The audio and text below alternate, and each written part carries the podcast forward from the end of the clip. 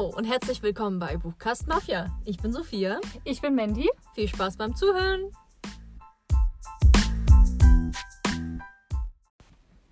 Hallo. Hey, willkommen zurück zu einer weiteren Folge Buchcast. Huh. Ich freue mich heute mega auf die Folge, denn wir probieren mal was ganz Neues aus, ein neues Format. Ja, es wird was Besonderes, Hm. denn wir reden über ein Buch, was wir noch nicht gelesen haben. Genau, wir machen so eine Art First Impressions Video. Das gibt es ja auch auf YouTube manchmal. Also wir haben uns ein Buch rausgesucht, was uns beide interessiert, wo wir auch schon einiges drüber gehört haben. Und ähm, lesen euch die Leseprobe vor. Also wir lesen die gemeinsam. Wir haben es jetzt auch noch nicht wirklich gelesen. Das sind die ersten 40 Seiten. Und danach tauschen wir uns aus, wie das klingt, ob wir jetzt weiterlesen wollen und was wir davon halten. Genau. Das ist vielleicht mal ein cooles Format, auch wenn euch das Buch auch interessiert. Und so ein bisschen in diesem Hörbuch-Style. Ja, ist auf jeden Fall eine Folge zum Zurücklehnen und einfach zuhören. Genau, und entscheiden, klingt das cool Ganz oder anders als alle cool. anderen Hörbuchfolgen, wo man sich vorlädt und weghört. Ja. Aber wollen wir kurz noch über unsere Woche quatschen, bevor wir dann so richtig ins Thema einsteigen? und eine Stunde am Stück einfach nur lesen. Ja, also ich glaube, es ist jetzt gar nicht so viel passiert die Woche. Es ist ja immer noch alles relativ begrenzt, zumindest zum Zeitpunkt, in dem wir das aufnehmen. Ich wollte dir das schon erzählen. Ich bin auch so voll im, oh, ich muss das erzählen. Ich war zum ersten Mal in meinem Leben in einem Fitnessstudio. Uh, ich war noch nie in einem. Ja, ich vorher auch nicht, weil mich zieht es da halt überhaupt nicht hin. Weil ich bin mehr so ein, so ein Volleyballmensch oder zusammen tanzen, Zumba, sowas in die Richtung könnte ich mir vorstellen. Und meine Schwester ist aber Mitglied in diesem Fitnessstudio und hat da so einen Gutschein zugeschickt bekommen mit, hey, kostenloser Eintritt für Freund, Freundin oder Familienmitglied. Und genau, da hat sie mich gefragt, ob ich Lust habe. So gleich am nächsten Tag. Und meine Mutter auch. So, ja, warum nicht? Ne? Ich, ich gammel viel zu Hause auf dem Sofa rum. Könnte ich mich auch mal bewegen. Vielleicht ist es ja was für mich. Und ich bin dann erstmal zu meiner Schwester gefahren. Wir haben zusammen gefrühstückt, war alles schön. Dann haben wir uns diesen Brief nochmal durchgelesen, wo der Gutschein drin war. Und unten stand einfach, ja, bringen Sie gerne mit, aber bitte rufen Sie vorher an und machen Sie einen Termin aus, damit wir uns auch für Sie Zeit nehmen können. Ah, Okay. Okay, vielleicht sollten wir da nochmal anrufen. Sie ruft also da an.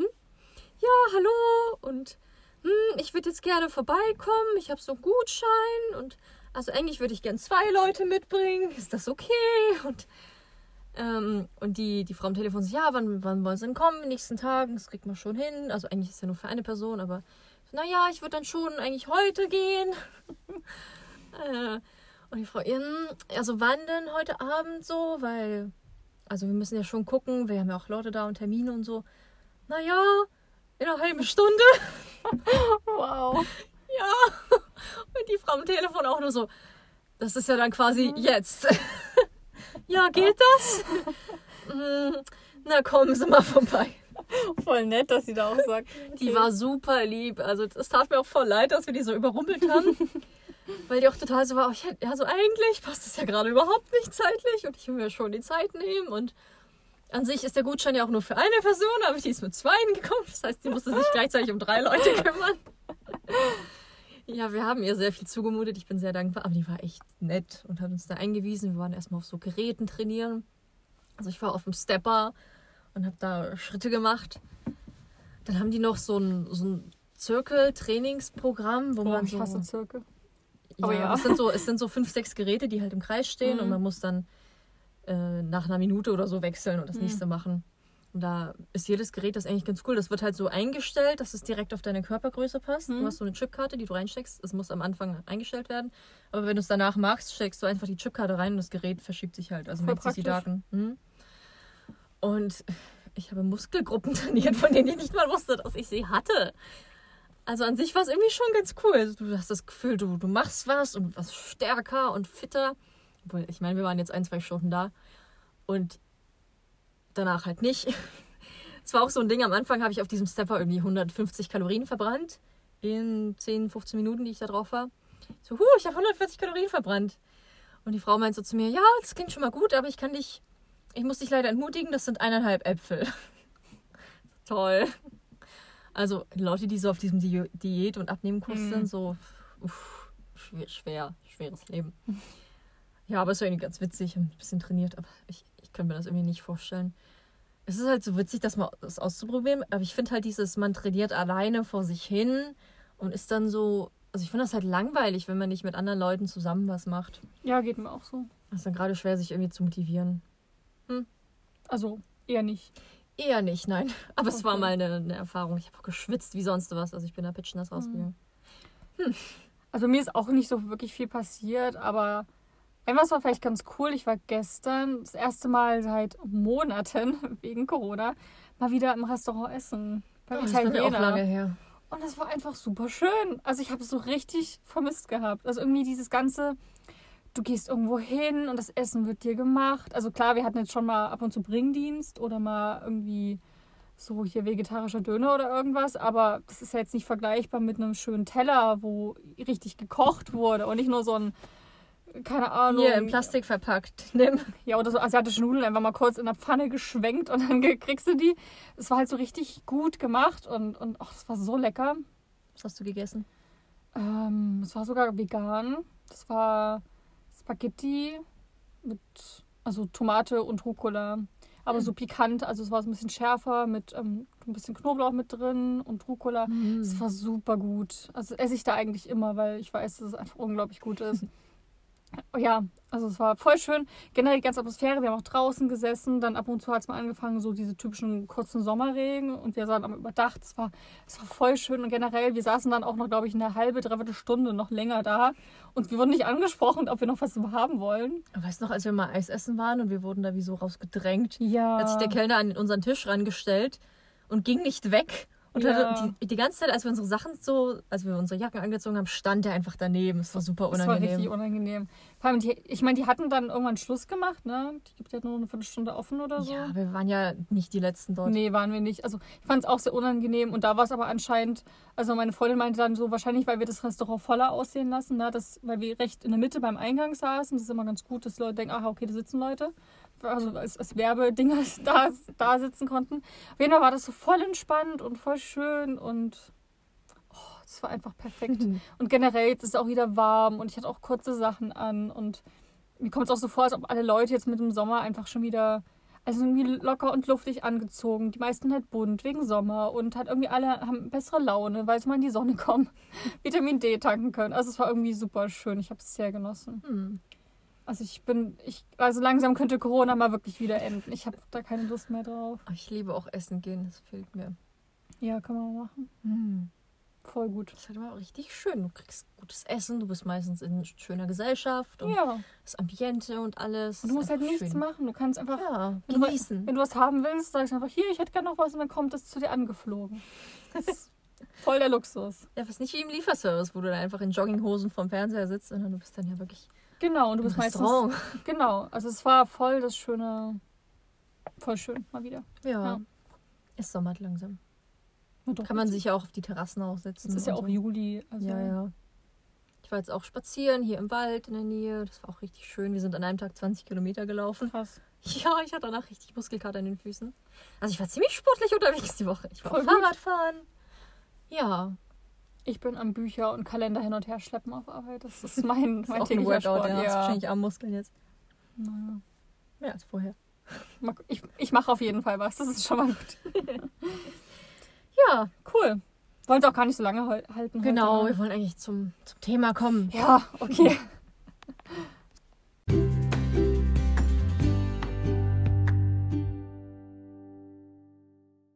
So, jetzt kommen wir mal zum eigentlichen Thema. Ähm, ich freue mich, wie gesagt, total drauf. Nämlich, wir sprechen heute über Ophelia Scale von Lena Kiefer. Ein Buch, was euch bestimmt schon häufiger mal empfohlen wurde, auf Bookstagram euch über den Weg gestolpert ist, was ihr vielleicht sogar gelesen habt und es nochmal in Erinnerung schwelgen wollt oder wissen wollt, wie wir es so finden. Der erste Teil heißt Ophelia Scale, Die Welt wird brennen. Das ist eine Trilogie aus dem CBJ-Verlag. Genau. Ich lese zum Einstieg einfach mal vor, worum es Mhm. geht. Die 18-jährige Ophelia Scale lebt im England einer nicht zu fernen Zukunft, in dem Technologie per Gesetz vom Regenten verboten ist. Die technikbegeisterte und mutige Kämpferin Ophelia hat sich dem Widerstand angeschlossen und wird auserkoren, sich beim royalen Geheimdienst zu bewerben. Gelingt es ihr, sich in dem harten Wettkampf durchzusetzen, wird sie als eine der Leibwachen in der Position sein, ein Attentat auf den Herrscher zu verüben. Doch im Schloss angekommen, verliebt sie sich unsterblich in den geheimnisvollen Lucien. Lucien? Lucien? den Bruder des Regenten. Und nun muss Ophelia sich entscheiden zwischen Loyalität und Verrat, Liebe und Hass. Ja. Wann ist denn der erste Band erschienen? Äh, es erschien am 18. März 2019, also noch super neu eigentlich, also Mhm. knapp ein Jahr alt. Der, der letzte Band, der dritte, ist in der Trilogie, ist letztes Jahr im November erschienen. Also sind wir noch aktuell. Genau. Ja, ich weiß nicht, also ich weiß nicht, wie es dir geht. Ich habe von dem Buch schon ganz viel gehört. Ähm, Es war ja eine Zeit lang überall. Irgendwie. genau, auch ganz viele Bookstagrammer und Booktuber, die das Bild, äh, die das Buch so richtig empfohlen haben und dass das, dass es deren Jahreshighlight war. Das Buch hat ja auch den Lovely Books Leserpreis gewonnen. Genau, letztes Jahr. Genau, und eben da halt auch viele, die meinten, das war ihr Jahreshighlight, die hätten nie damit gerechnet. Unglaublich krass. Ähm, ist ein Debüt, deswegen bin ich da umso, ähm, habe ich da umso mehr Lust drauf, weil das als, also wenn das wirklich so krass ist und dann, dann das als Debüt zu schreiben, ist bestimmt mega. Also Da ist die Frage, ob ihre nächsten Bücher auch so gut werden oder ob sie es nicht mehr schafft, diesem Hype so ein One-Time-Wonder. Genau. Ja. Aber wir gehen mal vom Besten aus. Ja. ich bin auf jeden Fall sehr gespannt. Es steht echt schon auf meiner Wunschliste, seit Mhm. es diesen Hype hatte. Und es ist ja immer noch überall. Und es wird echt Zeit, dass wir das mal in Angriff nehmen. Was sind denn deine Erwartungen so an das Buch, bevor wir jetzt anfangen mit Lesen? Ich habe ja eine Zeit lang immer nur das Cover gesehen und es, mir ist es super aufgefallen. Hm? Und irgendwie dachte ich, es wäre ein Fantasy-Roman. Weil es ist ja bei diesem Ophelia-Scale, da ist ja so eine Stadt oben drüber. Und ich finde, es sah ein bisschen nach Schloss oder irgendwas aus. Und Mhm. mit, dem, mit dem Glitzer, mit den Funken und der Frau drauf. Dann habe ich mir den Klappentext durchgelesen und es, es geht ja, es ist ja eine Science-Fiction. Ist es Dystopie? Ja. Technik verboten, alles schlecht. Also ich meine, Dystopien zählen ja zu ja, Science-Fiction. Dystopie würde ich auch Genau, also sagen. dass, dass Technik so eine große Rolle spielte, aber ich frage mich, ob es jetzt inzwischen ein bisschen mittelalterlicher ist, Hm? weil, weil es ja verboten ist. Hm. Ob es dann so ein, so ein Untergrundding ist, dass Leute da heimlich. Computerspiele spielen. Genau. Ja, interessiert mich auch mal. Also, ich finde es auch cool, dass eine deutsche Autorin ist. Also, ich freue mich irgendwie immer, wenn. Wenn die Fantasy schreiben, ne? Oder Science-Fiction halt. Ja, oder generell, wenn jetzt. Also, das ist ja schon mittlerweile so, wenn man auch bei Thalia guckt auf die Buchtische. Früher war es ja sehr mehr amerikanisch dominiert, würde ich jetzt einmal sagen, oder britisch, was auch immer. Und mittlerweile ist ja schon so, dass halt die deutschen Autoren und Autorinnen wirklich die Hälfte des Tisches einnehmen und da auch Stimmt. richtig gute Bücher Schreiben ein großes Comeback. Genau, und deswegen freue ich mich da immer, wenn, also gerade so ein Buch dann halt auch Leserpreise gewinnt und so hochgejubelt wird, ähm, wenn es mal nicht aus Amerika kommt. Finde ich immer ganz cool. ja. Ich weiß nicht, ähm, vom Cover. Hm, ich bin so hin und her gerissen. Ich finde, da ist wie gesagt eine Frau drauf, die so zur Seite guckt. Ich finde sie irgendwie super hübsch. Ja. Aber ich bin mir nicht sicher. Also ich mag auch dieses Ophelia Scale, dieser, dieser Schriftzug. Aber ich bin mir nicht sicher. Ich finde die ganze Komposition nicht so. Weiß auch nicht. Hm. Ach, das stimmt mich eigentlich nicht. Hm. Naja. Und vom Klappentext her klingt es auch total spannend, mal was ganz anderes mit Technologie verboten und dass sie auch beim Geheimdienst ist und so. Das finde ich auch ein cooler Ausgangspunkt. Aber es gibt ja trotzdem noch ein Königshaus und einen Prinzen Mhm. und seinen Bruder. Das heißt wieder so ein Monarchie-Ding. Ja. Ich frage mich, ob das richtig so eine Mischung ist, also Mittelalter und Technik. Das vielleicht. Also ich Mhm. wünsche mir, dass es da so Kontraste gibt und es irgendwie cool ist. Ich weiß nicht, also bei mir, so wenn ich jetzt überlege, was, ich habe dich ja auch nach deinen Erwartungen gefragt, ich glaube, ich denke, weil es eine Trilogie ist, dass es schon so ein Umbruch kommen wird. Also das ist nicht nur diese Liebesgeschichte, sondern dass schon viel, na, dass die Welt sich danach irgendwie verändert hat. Ja, das Nach dieser. Trilogie, ja. Ist ja nicht immer so, manchmal ist es auch noch so der Weg dahin. Es ist, macht ja auch Sinn, in der Realität gehen ja Veränderungen einfach viel langsamer. Aber ob es dann so richtig so zu einer Revolution kommt, die sie dann irgendwie. Meinst du, so das anführt. Königshaus wird gestürzt? Oder, oder sie wird die neue Königin Oh, das wäre auch. und regiert dann? Hm, Aber ich kann mir auch vorstellen, dass vielleicht Monarchie nicht mehr so ein, so ein Ding dann ist. Hm, Naja, deswegen ja die erste Vermutung, dass einfach das abgeschafft wird. Mhm. Dass die Menschen wieder wählen dürfen. Ich bin auch mal gespannt, in wie, weil ich glaube, das Setting, also wo, also ne, es gab ja Technologie, dann wurde die abgeschafft. Und ich habe mal gehört, dass die Technologie der Welt damals auch viel weiter war als wir, wo wir jetzt leben. Also dass es viel mehr in der Zukunft spielt. Ich In glaube, dem Buch. ich glaube auch 2200 irgendwas spielt das ja. Mhm. Und dass die damals richtig krasse Technologie hatten. Aber keine Ahnung. Mhm. Werden wir jetzt wahrscheinlich lesen. ja. Hast du noch irgendwas zu sagen zum Buch, bevor wir anfangen? Die Erwartungen sind hoch. Also wir haben, ähm, wie gesagt, die ersten vier Kapitel. Wundert euch nicht, wenn es immer mal wieder raschelt. Wir haben uns das ausgedruckt, weil es fühlt sich besser an, wenn man ein Buch in der Hand hat. Also die Leseprobe. Ja, als auch wegen Lesen geht das besser. Wir haben, ähm, es sind ja 44 Seiten und wir dachten, dass es auch viel cooler ist und auch beim Zuhören irgendwie mehr Spaß macht, wenn wir jetzt nicht, ich lese zwei Kapitel und du liest zwei Kapitel monoton, sondern wir haben uns auch ein bisschen markiert. Manches lesen wir im Dialog, manchmal wechseln wir innerhalb der Szene so ein bisschen den, den Sprecher, dass es ein bisschen ähm, Dynamischer wird. genau dynamischer wird und ein bisschen abwechslungsreicher und vielleicht beim Zuhören auch mal ein bisschen mehr, mehr Spaß macht. So. Und deswegen haben wir uns das alles immer markiert, wer was sagt und deswegen haben wir so die Zettelchen und deswegen könnte es ab und zu mal so ein bisschen. Aber es ist vielleicht auch ganz ASMR. So dieses ganze Geräusche. Knister, knister. Ja.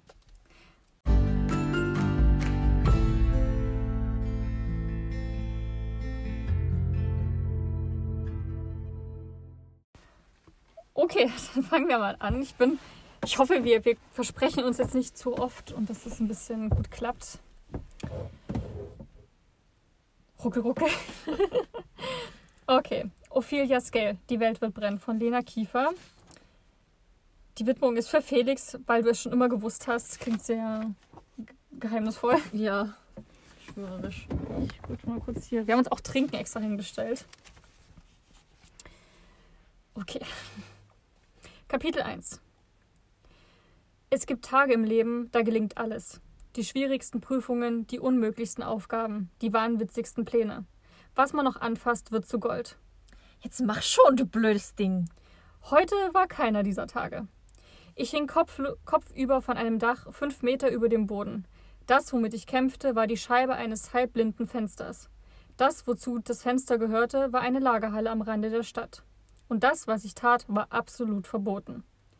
Seit zehn Minuten versuchte ich, ein Loch in das Fenster zu schneiden. Seit zehn Minuten scheiterte ich daran. Die Scheibe war dreckig und der Glasschneider fand darauf keinen Halt. Immer wenn ich ihn verankern wollte, rutschte er ab. Ich keuchte. Mein Zopf hing schwer vom Hinterkopf herab und zerrte an, an meinem Nacken. Blut lief in meinen Kopf, Wut sickerte hinterher. Was nützte mir so ein Gerät, wenn es nur auf blitzsauberen Scheiben funktionierte? Hätte ich vorher eine Putzkolonne bestellen sollen? Hey Jungs, mach mir doch kurz die Fenster sauber, damit ich dort einbrechen kann. Super Idee. Letzter Versuch. murmelte ich. Ich wusste, was Nox in dieser Situation gesagt hätte. Komm schon, Ophelia. Anreizen und drehen. Langsam und mit Gefühl. Du kannst das. Ich schnaubte. Nox war auch noch tiefenentspannt, wenn man uns direkt auf den Fersen war. Gewesen. Er war tiefenentspannt gewesen. Vergangenheitsform. Ich atmete durch und versuchte es mit Gefühl. Es half nichts, natürlich. Ich war nicht er, würde es nie sein. Ich war nur ein billiger Abklatsch mit einer Mission, die scheiterte, bevor sie überhaupt begonnen hatte. Verdammter Mist. Genervt hob ich die Faust und schlug gegen den Rahmen. Es knackte, dann war ein Quietschen zu hören. Das Fenster schwang auf. Ich starrte auf den Spalt. Sollte das ein Scherz sein? Aber Lagerhallen waren nicht für ihren Humor bekannt und ich hatte keine Zeit zum Lachen. Mit festem Griff packte ich die Dachrinne über mir und schwang mich auf das Sims. Dann hakte ich das Seil aus. Oh, Alles drehte sich. Ich griff blind um mich und erwischte den Rahmen des Fensters. Der Schwindel legte sich. Dafür knarzte es bedrohlich. Die Scharniere hatten in diesem Moment beschlossen, den Geist aufzugeben. Ich ließ los, keine Sekunde zu früh. Neben mir stürzte das Fenster zu Boden, landete mit einem dumpfen Krachen im Gestrüpp und zersplitterte in tausend Teile. Zwei Ratten und ein Eichhörnchen sausten ins Sonnenlicht. Erschrocken sah ich mich um, ob jemand den Lärm bemerkt hatte. Aber die Straßen waren verlassen. Noch. Das marode Fenster täuschte mich nicht darüber hinweg, dass es ein modernes Sicherheitssystem gab. Ab jetzt blieben mir etwa 20 Minuten. Dann traf die Wachmannschaft ein. Ich setzte mich vorsichtig auf das Sims und spähte ins Innere der Halle. Es war darin weder dunkel noch hell, das typische fade Zwielicht eines Raumes mit dreckigen Fenstern und hohen Decken. Tief unter mir stand eine Reihe Regale, daneben lagen alte Kartons. Ich stützte mich auf die Arme und spannte meine Muskeln an. Dann sprang ich. Es ächzte dumpf, als ich landete. Die Pappe verwandelte sich beim Aufprall in einem Haufen Staub. Ich rollte mich ab, kam auf die Beine und sah mich um. Es war niemand da. Eilig lief ich los. Ein strenger Geruch nach altem Öl und modrigem Holz hing in der Luft. Überall stapelten sich Paletten, die Regale waren größtenteils durchgerostet und zusammengebrochen. Kälte kroch mir den verschwitzten Nacken und ich strich mir ein paar Strähnen aus dem Gesicht. Im Halbdunkeln wirkte mein hellbrauner Zopf fast so schwarz wie meine Kleidung. 19 Minuten.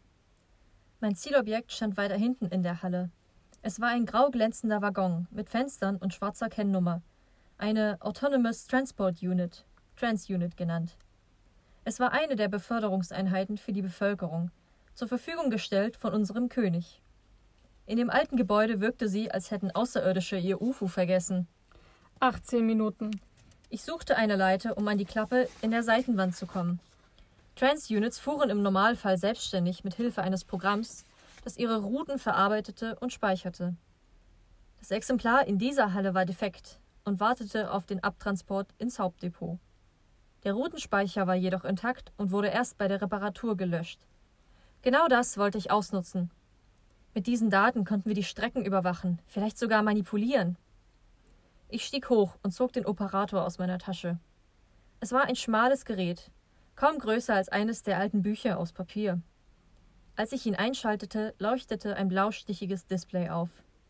Ein Schauer jagte über meinen Rücken.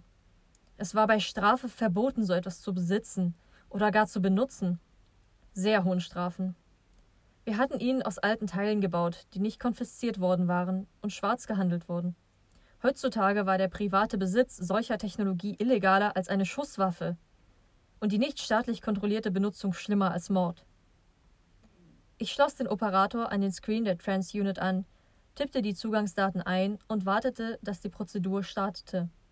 Mit bangem Blick sah ich auf meine Uhr. 17 Minuten. Endlich zeigte der Operator etwas an. Eingabemodus bereit. Ich atmete tief ein.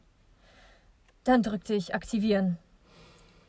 Die Zugangsklappe der Trans-Unit öffnete sich und gab den Blick auf einen Screen frei. Er leuchtete schwach im Halbdunkeln. Weiße Schrift erschien. Authentifikation erforderlich. Ich begann auf dem Operator eine lange Ziffernfolge einzugeben. Meine Finger fühlten sich klamm und steif an. Mein Zopf war nass vor Schweiß und drückte die verschwitzte Jacke an meinen Rücken. Jetzt, wo ich mich nicht mehr bewegte, wurde es mit jeder Minute kälter. 15 Minuten. Eingabe akzeptiert. Diagnose läuft. Eine Identifikationsnummer erschien auf dem Display des Operators und schaltete den Routenspeicher der Transunit frei. Ich gab einen Befehl an das Programm, dann startete der Download. Nun musste ich warten. Da ich, nicht, da ich nichts Besseres zu tun hatte, lehnte ich mich an die Leiter und ließ den Blick wandern. Die Halle hatte definitiv schon bessere Zeiten erlebt. Dreck in den Ecken, zerfallene Paletten, altes Verpackungsmaterial und überall Spinnweben. Ich sah hoch zu der Stelle, wo früher offensichtlich ein Logo angebracht gewesen war. Nur sehr schwach erkannte man die Konturen eines V, umschlungen von einer 3. 3V war der Name jener Firma gewesen, der dieses Gebäude früher gehört hatte. Vale Visual Virtues ein Zungenbrecher mit Erfolgsgeschichte. Gregory Vale war der größte Produzent visueller Interfaces gewesen und damit so erfolgreich geworden, dass man die Stadt nach ihm benannt hatte. Vale City. Metropole der Zukunft.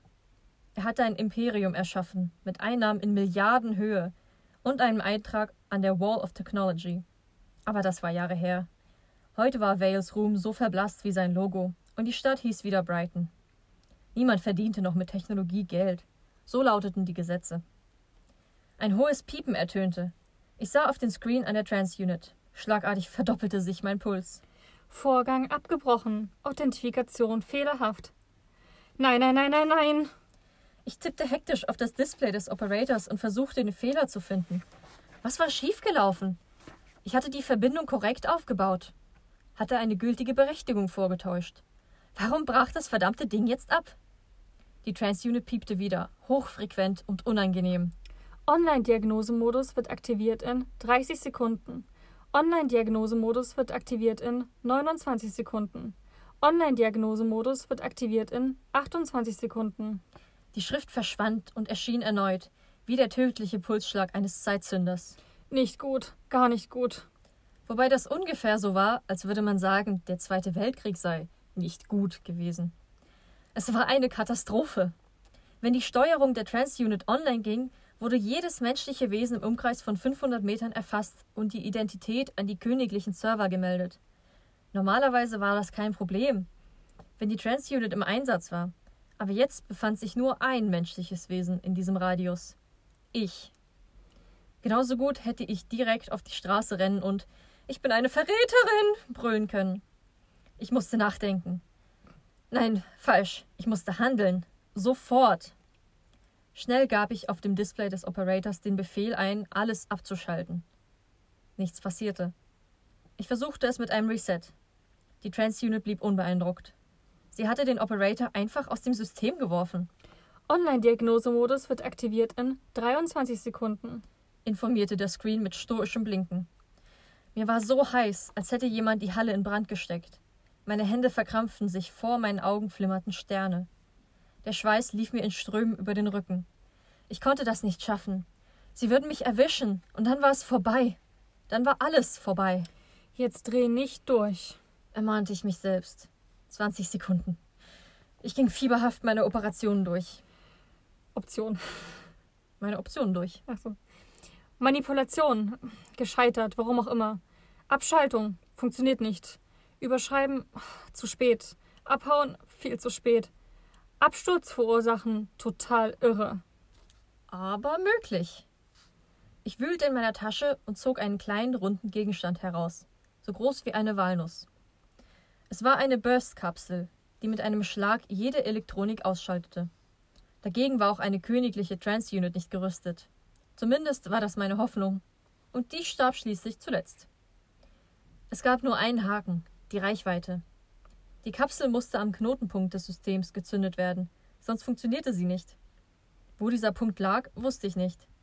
Aber ich kannte die Baupläne des Zu Zugangspanels. Hinter dem Screen war ein Hohlraum für die Connector, die ihn mit dem Rest der Unit verbanden und zur Energieversorgung führten. Wenn ich da herankam, konnte ich die Kapsel hineinwerfen. Ich zog die Handschuhe aus und versuchte den Screen der Trans-Unit mit den Fingernägeln zu packen. Keine Chance. Die Kanten waren passgenau und ich kam nicht in die Lücken. Da fiel mein Blick auf etwas an meinem Gürtel. Warum nicht? Verzweifelte Situationen verlangen nach verzweifelten Lösungen. Ich nahm den Glasschneider, setzte ihn an und drehte den Griff. Diesmal hielt er perfekt. Mit einem Knacken riss der Screen aus der Verankerung und legte den Hohlraum frei. Ich aktivierte die Kapsel, warf sie in die Öffnung und hoffte auf ein Wunder. Den Operator hielt ich hinter meinem Rücken so weit wie möglich von der Unit weg, damit er von dem Impuls nicht erwischt wurde. Ein Summen ertönte, als die Kapsel sich auflud. Der Ton schwoll an wie ein wütender Bienenschwarm. Dann fiel er ab. Ich starrte auf den Screen der Unit, der nur noch von den Kabeln gehalten wurde. Eine unerträglich lange Sekunde passierte nichts. Noch eine. Noch eine. Dann flackerte der Screen und ging aus. Die Trans-Unit schaltete sich ab und sank in Tiefschlaf. Ich stieß die Luft aus. Oh, Glück gehabt.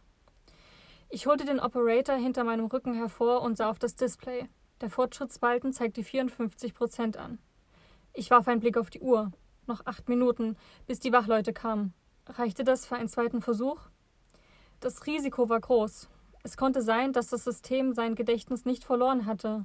Wenn der Prozess an der gleichen Stelle fortgesetzt wurde, meldete die Trans-Unit in zwei Sekunden den Online-Status in zweieinhalb meine Anwesenheit. Aber wenn nicht, hatte ich genug Zeit, bevor das System wieder einen Fehler feststellte. Waren die Daten dieses Risiko wert? Julius, unser Anführer, hätte das verneint. Trotzig dachte ich daran, wie herzlich wenig ihn das bei Nox interessiert hatte. Das hier war immer noch eine Mission. Meine Mission. Ich musste es versuchen. Entschlossen wischte ich mir den Schweiß von der Stirn und packte den Operator. Dann schaltete ich zurück zur Aktivierung des Systems, führte die gleichen Schritte noch einmal aus, um den Download fortzusetzen. Die Transunit fuhr hoch. Ich war auf das Schlimmste gefasst. Wieder bewegte sich die Klappe ein trauriges Ruckeln, weil der rausgerissene Screen der Transunit den Weg versperrte. Ich hob ihn ungeduldig zur Seite. Ich schob ihn ungeduldig zur Seite und wartete, betete zu allen Technikgöttern und wurde belohnt. Die Fortschrittsanzeige bewegte sich wieder, kletterte auf 60, dann auf 70 Prozent. Schließlich erreichte sie die ersehnten 100 Prozent, ohne ein weiteres Mal mit dem Online-Modus zu drohen. Ich warf einen Blick auf das Chaos, das ich verursacht hatte. Vor den Eingeweiden der Trans-Unit hing an einem Kabel der schwach, leuchtende, der schwach leuchtende Screen, die Klappe war verbogen und stand zur Seite weg. Ich widerstand dem Drang, ein paar Teile mitzunehmen und passte den Screen wieder ein. Dann schloss sich die Klappe, die dabei ein hässliches Knirschen von sich gab. Man würde bemerken, dass sich jemand daran zu schaffen gemacht hatte, aber bis dahin war ich längst weg. Mir blieben immer noch fünf Minuten, um zu verschwinden. Ich packte den Operator in meine Tasche und machte mich an den Abstieg von der Leiter. Da hallte ein lautes Schrammen durch das Gebäude. Es klang, als würde etwas Schweres über den Boden gezogen. Das Zugangstor schoss es mir durch den Kopf. Ich, das konnte nur eins bedeuten. Ich hatte keine fünf Minuten. Ich hatte nicht eine einzige. Mein Schreck dauerte eine Sekunde, dann kam ich in Bewegung. Ich kletterte leise wieder hinunter und duckte mich in den Schatten der Trans-Unit. Vorsichtig spähte ich um die Ecke. Zwei Männer in blauen Jacken hatten das Haupttor geöffnet und suchten den vorderen Teil der Halle ab. In der einen Hand hielten sie eine Lampe, in der anderen einen schmalen Gegenstand, so lang wie ein Lineal. Taser. Ich verzog das Gesicht. Mein ursprünglicher Fluchtplan war gestorben. Die von innen verriegelte Seitentür war genau da, wo die Typen gerade suchten. Das Zugangstor lag dahinter. Ich konnte gegen die beiden kämpfen, sie vielleicht sogar besiegen, aber mit den Tasern war mir das zu heiß. Dann gab es noch die Fensterreihe. Nur stand an der Wand nichts, was mir den Aufstieg erleichtert hätte. Spitze. Ich war eine gute Kletterin, aber für die Nummer hätte ich Spidermans Urenkelin sein müssen. Ob ich mich verstecken konnte, bis die Typen wieder weg waren? Sie kam in meine Richtung. Ich hörte ihre Schritte. Damit war die Entscheidung gefallen. Ich drehte meinen Zopf ein und zog meine Kapuze darüber. Dann kletterte ich die Leiter wieder hoch, kroch auf das Dach der Trans-Unit und legte mich flach auf den Bauch. Mein Herz hämmerte gegen meine Rippen. Ich hielt die Luft an. Hier drüben! Das sind Spuren! Einer der Männer kam neben der Unit zum Stehen. Ich riskierte einen Blick. Er war jung und hatte schwarzes Haar mit widerspenstigen Wirbeln am Hinterkopf. Die blaue Jacke schlackerte um seine hageren Schultern. Wegen dieser Kluft hießen die Wachmannschaften Blue Coats, aber wir nannten sie Turncoats, Verräter. Das passt entschieden besser zu den Menschen, die sich in den Dienst des Königs stellten, um die eigenen Leute zu bespitzeln. Hast du etwas gefunden? Der zweite Wachmann kam dazu. Er hatte eine Glatze und war dicklich und klein. Skeptisch besah er sich die Spuren. Er ist bestimmt schon seit Ewigkeiten dort, winkte er ab und wischte sich mit dem Taschentuch über das Gesicht. Bist du sicher? Der Hagere schien nicht überzeugt. Natürlich bin ich sicher. Wie lange mache ich das hier schon? Der Dicke holte pumpend Luft. Aus den Augenwinkeln sah ich eine Bewegung und unterdrückte ein Ekellaut. Direkt neben mir saß eine Spinne. Keine kleine harmlose, nein. Dieses Vieh war so groß, dass nur ein Sattel gefehlt hätte, um auf ihr zu reiten. Ich wich ein Stückchen nach rechts. Dabei rutschte die Tasche an meiner Hüfte auf das Dach. Es gab ein dumpfes Geräusch. Was war das? Der Dünne sah nach links und rechts. Schließlich fixierte er eine dunkle Ecke mit ein paar Fässern. Du bist langsam paranoid, Owen. Es war bestimmt nur ein Fehlalarm. Ein Fehlalarm macht keine Fenster kaputt. Das Fenster war so alt, dass es wahrscheinlich von allein rausgefallen ist. Wer sollte denn hier einbrechen? Die wissen doch, was ihnen dann blüht. Der Glatzkopf lachte tief und heiser. Drei Minuten mit den Leuten vom Clearing-Team und zack, bist du Geschichte. Ich bekam eine Gänsehaut. Erinnerst du dich noch an den Jungen vom letzten Dezember? fuhr der Dicke fort. Was mit ihm passiert ist, war den ganzen anderen Spinnern sicher eine Lehre. Du meinst den Dunkelhaarigen? Das war doch der Sohn vor den Odells. Nicholas, glaube ich. Zwei Meter über ihn krampften sich meine Hände zusammen. Mein Herz tat es ihm gleich. Ich kannte Nicholas Odell, nur hatte ich ihn nie so genannt. Jeder, der ihn mochte, benutzte seinen Spitznamen. Nox. Genau der. Der Dicke nickte. Arme Familie. Mit einem ganzen Schwung Steuereinheiten haben wir ihn aufgegriffen. Da war nichts mehr zu machen. Längstes Clearing, das wir je in einer Gegend hatten. Er spuckte auf den Boden. Widerstand dass ich nicht lache. Fehlgeleitete Irre, allesamt, wenn du mich fragst. Der Dünne murmelte etwas, aber ich hörte es nicht. Ich spürte nur einen bekannten Schmerz aufsteigen, der sonst tief, aber beständig unter der Oberfläche pochte. Nox war kein kranker Irrer gewesen, sondern einer von denen, die diese verfluchte Welt besser gemacht hatten. Der beste von allen. Am liebsten hätte ich mich auf die Turncoats gestürzt und ihnen das in ihre Schädel gehämmert. Aber das ging nicht. Denn dann hätte ich es getan, was. Denn, denn hätte ich es getan, wäre ich Nox direkt ins Nichts gefolgt. Manchmal vermisste ich ihn so sehr, dass es mir wie eine verlockende Idee vorkam. Nur würde ich dann verraten, wofür er gekämpft hatte. Das hätte er nicht gewollt. Ich glaube, wir können gehen. Der Dicke wischte sich die Hände an der Hose ab. Die sollen jemanden schicken, der das Fenster repariert.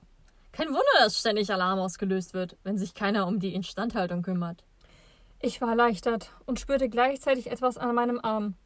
Die Spinne hatte beschlossen, nicht länger tatenlos herumzusitzen. Jetzt krabbelte sie eilig über den Ärmel direkt auf mein Gesicht zu.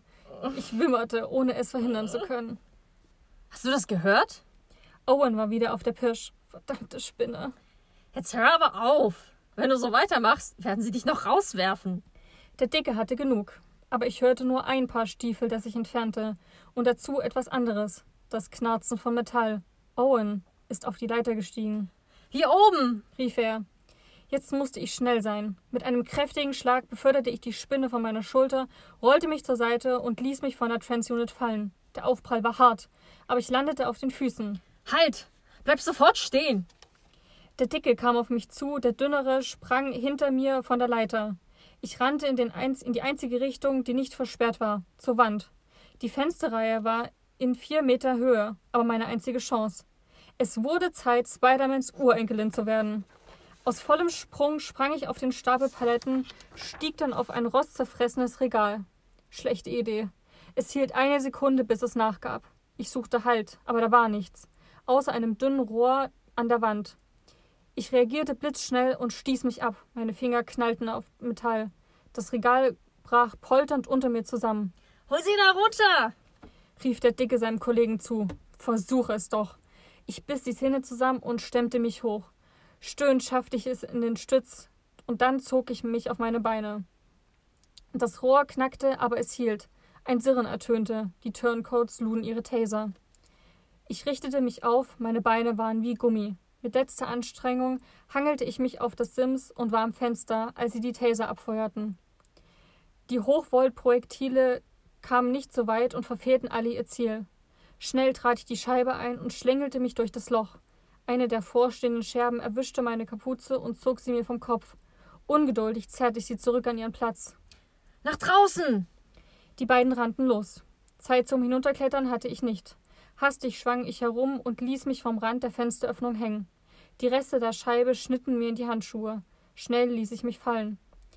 Ich landete direkt auf den Scherben des zerstörten Fensters. Eine schlitzte meine Hose am Knie auf, verfehlte aber mein Bein. Gehetzt sah ich in Richtung des Tors. Die Halle war groß, draußen alles verwuchert und voller Gestrüpp. Der Dünne schaffte es vielleicht in 30 Sekunden bis zu mir, der Dicke brauchte das Doppelte. Zwischen ihn und mir hing mein verwaistes Seil vom Dach. Ich konnte es dort lassen, aber es provozierte Fragen, wenn wir ständig neues Equipment brauchten. Mein Kopf rechnete. Weg bis zum Seil. Zehn Sekunden. Seil lösen. Drei Sekunden. Aufwickeln. Fünf Sekunden. Darüber nachdenken, ob ich es nun soll. Zweieinhalb Sekunden. Jetzt drei. Dreieinhalb. Ich rannte los. Während ich das Seil mit einem Ruck aus der Verankerung riss, war ich noch allein. Aber als ich es aufwickelte, schoss der Dünne um die Ecke und rannte auf mich zu. Meine Fluchtmöglichkeiten waren begrenzt. Zur Straße konnte ich nicht, in den Wald im Norden wollte ich nicht. Der einzige Weg führte mitten durch das Gestrüpp. Ich sprintete los. Wildes Gras, Disteln und Fingerkraut zerrten an meinen, Schul an meinen Schuhen, an den Schnürsenkeln und den Saum meiner Hose. Der Dünne kam mir nach und schrie aus Leibeskräften, ich solle stehen bleiben. Glaubte der wirklich, ich sei so dämlich, mich freiwillig zu stellen? Einfache Turncodes hatten keine Aufspürgeräte, um jemanden auf Distanz zu tracken oder Equipment, um DNA zu scannen. Das bedeutete, sie konnten mich nur dann identifizieren, wenn sie mich erwischten, und ich hatte nicht vor, ihnen diesen Gefallen zu tun. Ich rannte, so schnell ich konnte. Es würde nicht lange dauern, bis Verstärkung kam. Das alte Industriegebiet, heute beherrscht von heruntergekommenen Lagerhallen und leerstehenden Gebäuden, war weitläufig und einsam. Ich musste es bis zum alten Golfplatz schaffen, wo ein Wohngebiet anfing. Dort konnte ich untertauchen. Der Dünne war zäh. Egal wie schnell ich lief, es gelang mir nicht, ihn abzuschütteln. Meine, beiden, meine Beine wurden schwer, ich war nass geschwitzt und mein Kopf schmerzte tierisch. Die Tasche mit dem Operator schlug bei jedem Schritt gegen meine Hüfte. Das Seil auf meiner Schulter wog eine Tonne. Alles in mir schrie nach einer Pause, aber ich brüllte innerlich dagegen an. Sie durften mich nicht kriegen. Wenn sie mich schnappten, war ich so gut wie tot. Ein Stück lief ich an der verlassenen Straße entlang, um Kraft zu sparen. In der Ferne kam mir eine Transunit entgegen. Verstärkung? Ich konnte die Passagiere nicht erkennen, aber das Risiko war zu groß. Rasselnd holte ich Luft und beschleunigte wieder. In einem günstigen Moment schlug ich mich seitwärts in die Büsche. Kein Augenblick zu früh. Ich hörte das Rascheln zurückschlagender Äste, dann, dann laute Rufe und Befehle, schließlich Schritte vieler Stiefel, deren Träger den Wald absuchten. Die Verstärkung war eingetroffen und hatte noch keine fünf Kilometer Lauf in den Knochen. Chancengleichheit sah anders aus. Zu meinem Glück konnte ich bereits die Mauern der Siedlung sehen. Ich legte einen letzten Spurt ein, schlug Haken um zwei kleine Bäume und sprang über einen vermoderten Gartenzaun. Meine Sohlen streiften das Holz, ich strauchelte, fiel aber nicht. Schnell rannte ich um die nächste Ecke, verlangsamte dann meine Schritte und zog mir die Kapuze vom Kopf. Vor mir lag eine Gruppe mehrgeschossiger Häuser mit schäbigen Fassaden und verwilderten Gärten. Hier wohnten die Idols, jene Menschen, die von der Grundversorgung lebten und zum Arbeiten zu faul, alt oder krank waren. Sie bekamen nicht viel, nicht einmal einen Namen für ihre Siedlung, die einfach nur das Viertel genannt wurde. Es war ein trostloser Ort. Die Zäune verfielen langsam, die Eingangstüren hatten schon lange keine frische Farbe mehr gesehen. Viele Mauern waren grün vom Moosbefall, an manchen wucherte dunkler Efeu ungehindert zum Dach. Auf einem kleinen Platz in der Mitte fand ein Markt statt, auf dem die Idols Kleidung tauschten oder sich mit selbst angebauten Lebensmitteln versorgten. Ich steuerte einen alten Schuppen an und verschwand hinter den grünlichen Brettern. Es roch nach Erde und feuchtem Holz. Schnell warf ich das Seil in die Ecke und zog meine schwarze Jacke aus. Ich knüllte sie zusammen, streckte steckte sie in eine Tonne mit Kompost und häufte halb verfaulte Kartoffelschalen darüber. Ein Zipfel der Jacke war jedoch widerspenstig und ragte heraus.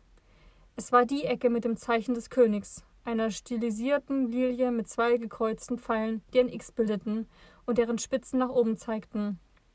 Wütend griff ich danach und stopfte sie besonders tief in die Tonne. Ich stellte mir vor, dass es ein Rachen war.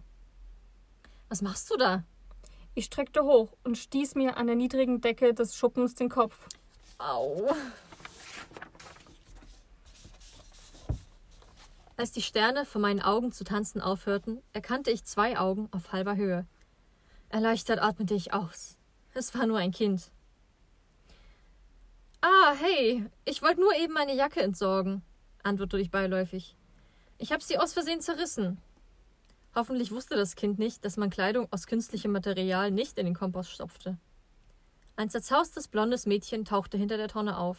Oh je, das passiert mir auch manchmal. Dann schimpft meine Mama immer. Die Kleine sah zwar etwas schmuddelig aus, wirkte allerdings wohlgenährt und gesund. Das war's dann aber auch schon, dachte ich bitte. Früher hätte diesem Mädchen die ganze Welt offen gestanden. Sie hätte alles tun und alles sein können. Und jetzt Jetzt waren ausreichend Essen, medizinische Versorgung und ein Leben nach den Regeln des Königs alles, was die Zukunft ihr bot. Wir alle waren zu einem Leben in Unfreiheit verdammt. Es war zum Kotzen. Das Mädchen sah mich ängstlich an. Du verrätst den andere doch nicht, dass ich mich hier verstecke, oder? Nur wenn du mich auch nicht verrätst.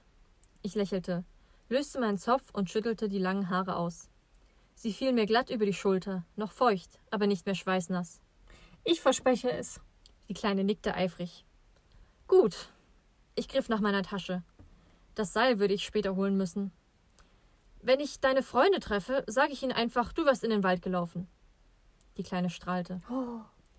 Ich zeigte ihr den hochgereckten Daumen, dann spähte ich um die Ecke und trat ins Freie. Ich brauchte dringend etwas anderes zum Anziehen. Die Jacke war ich zwar losgeworden, aber meine dunkle Hose und das schwarze Shirt waren trotzdem zu auffällig. In der Nähe sah ich einen Stand von zwei älteren Frauen, die Kleidung anboten. Sie stritten gerade mit einer jungen Mutter, ob drei Paar Socken ein angemessener Tauschpreis für einen Schal waren. Ich ging zur Rückseite des Standes und griff heimlich nach einem roten Pullover. Da drehte sich eine der Frauen um. Kann ich dir helfen? fragte sie misstrauisch. Ja, ich suche. Ich griff nach etwas, das ganz oben auf dem Stapel lag. Sowas hier. Die ist wirklich hübsch. Ich hielt die bunte Jacke hoch. Sie war so hässlich, dass ich mir eher die Pulsadern aufgeschnitten hätte, als sie freiwillig zu tragen. Aber ich konnte nicht wählerisch sein. Ja, nicht wahr? Der skeptische Ausdruck der Eidelfrau verschwand. Die hat meine Schwester selbst gestrickt. Sie passt toll zu deinen Augen. Sie deutete mit ihren stummeligen Fingern auf einen moosfarbenen Streifen, der keinerlei Ähnlichkeit mit meinen blau-grünen Augen hatte. Trotzdem nickte ich eifrig. Ja, das ist wirklich verblüffend. als wäre sie für mich gemacht. Ich, ich strich sehnsüchtig über die kratzige Wolle. Du solltest sie anprobieren. Sie lächelte, aber dann traf mich ein prüfender Blick. Ich hab dich hier noch nie gesehen, oder? Doch, sicher. Ich gehöre zu Frank. Ich sagte es, als wäre ich verwundert, dass sie mich nicht erkannte. Es war eine sichere Wette. Irgendjemand hieß immer Frank. Ah, Frank Fortier, oder?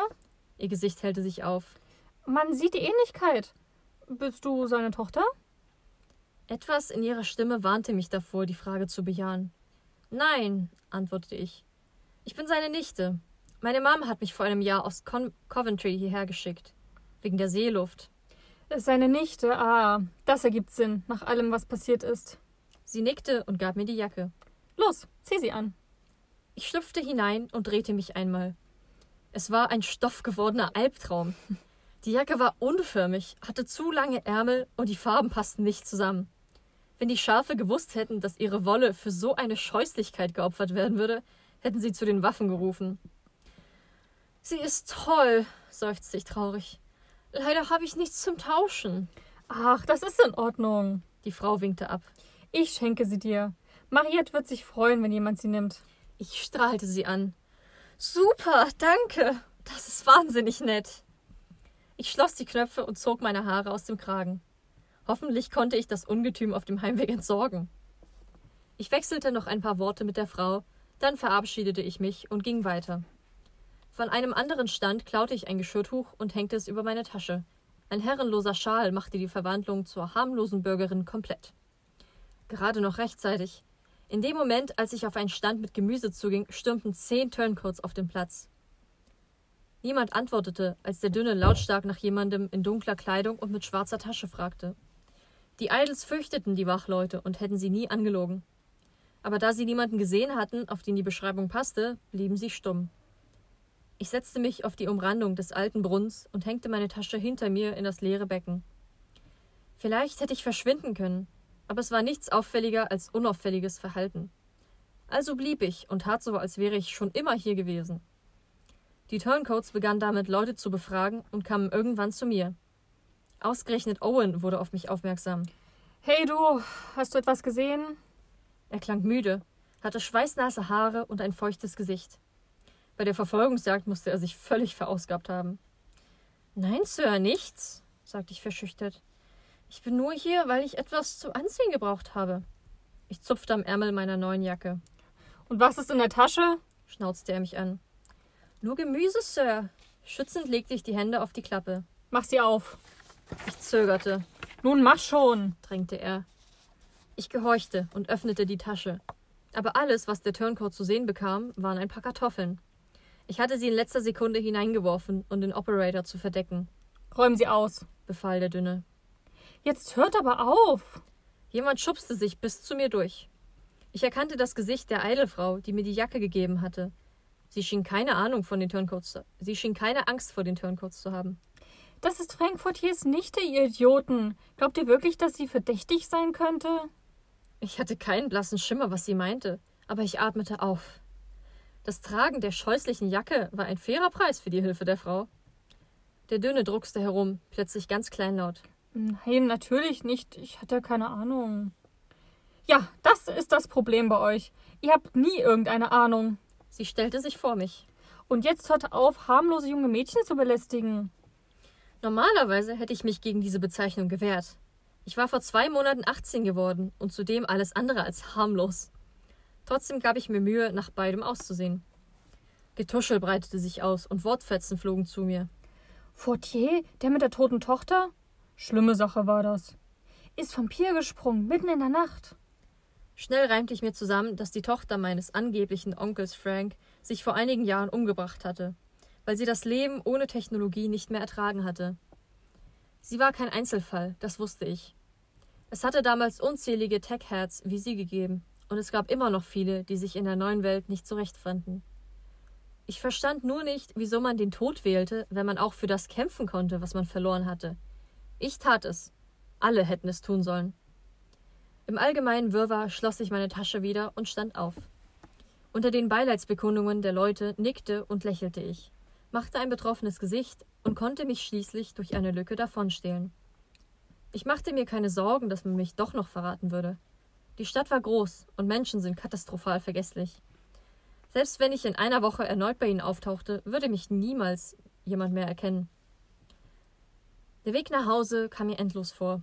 Trotzdem blieb ich nicht stehen, um meine Trans-Unit zu ordern. Jede Fahrt wurde registriert. Ich wollte nicht mit dem Viertel in Verbindung gebracht werden. Während ich lief, fuhr eine Unit nach der anderen an mir vorbei. Die Waggons sahen alle gleich aus. Es gab keine Farb- oder Ausstattungsvarianten. Früher hatte es ein öffentliches System gegeben und zusätzlich eigene Wagen für Leute, die reich waren und Luxus versessen. Heute existierten solche Begriffe wie reich oder Luxus nicht mehr. Es gab eine Grundversorgung mit Wohnraum, Nahrungsmitteln, Kleidung und Medizin. Zusätzliche Entlohnung winkte allen, die ihre Arbeitsleistung zur Verfügung stellten. Niemand musste mehr hungern, frieren, unter Brücken schlafen, betteln oder stehlen. Wirklich alle Menschen waren versorgt. Das erste Mal in unserer Geschichte. Es klang wie das Paradies. Aber das war eine Lüge. Und das schon seit 50 Jahren zentral regierte Europa herrschte.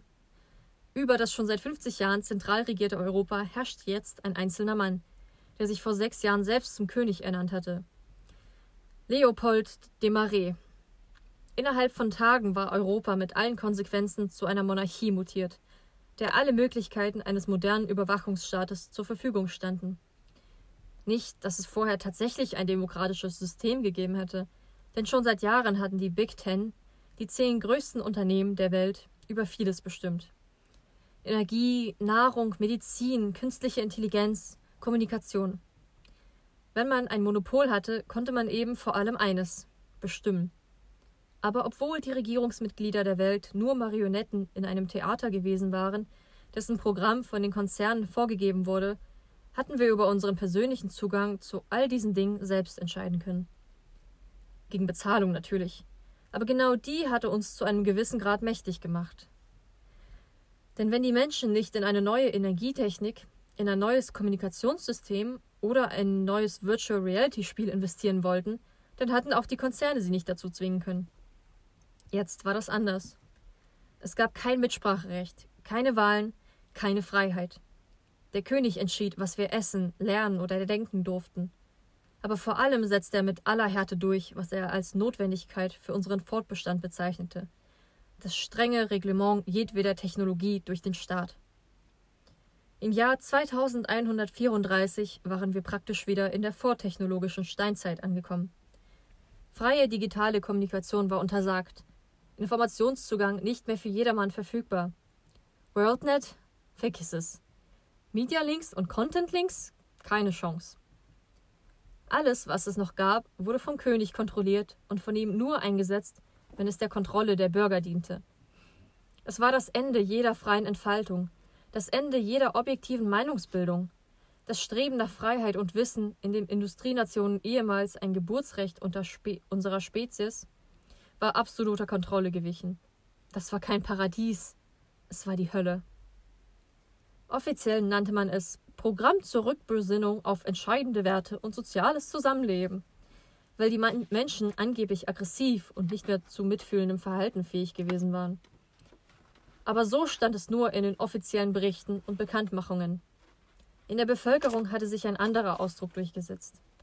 Wer jetzt über diese Zeit sprach, in der alle privaten Kommunikationsgeräte, Dateneinheiten und visuellen Implantate beschlagnahmt und zerstört worden waren, benutzte dafür nur einen Begriff die Abkehr.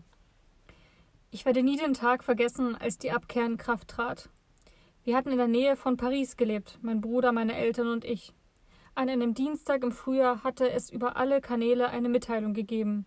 Leopold de Marais habe die Macht in Europa übernommen. Ab jetzt würden andere Regeln gelten. Bitte händigen Sie jedes technische Gerät, das sich in Ihrem Besitz befindet, an die Kontrolleinheit aus.